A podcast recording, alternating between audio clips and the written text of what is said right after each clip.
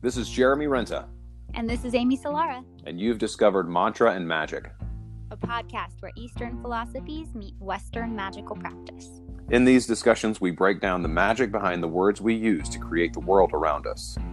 We also explore the esoteric and occult practices from around the world and the ways in which they overlap and how they all are working to connect you to your highest self. Join us.